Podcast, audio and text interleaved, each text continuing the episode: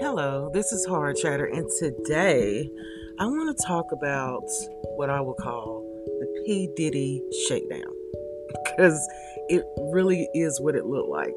Anywho, P. Diddy went to Instagram the other day and decided to call out to black entertainers, black artists, black people, and that, you know, God was telling him to save black people. And I can't help but think about the show where he had the kids to walk and get the cheese uh, cheesecake and come all the way back to where they were staying, and he made them do it overnight. And you're talking about you trying to you're trying to help people? I don't I don't see that happening. First of all, stop playing with God. I think with what we have going on in this world right now, a lot of people are playing with God.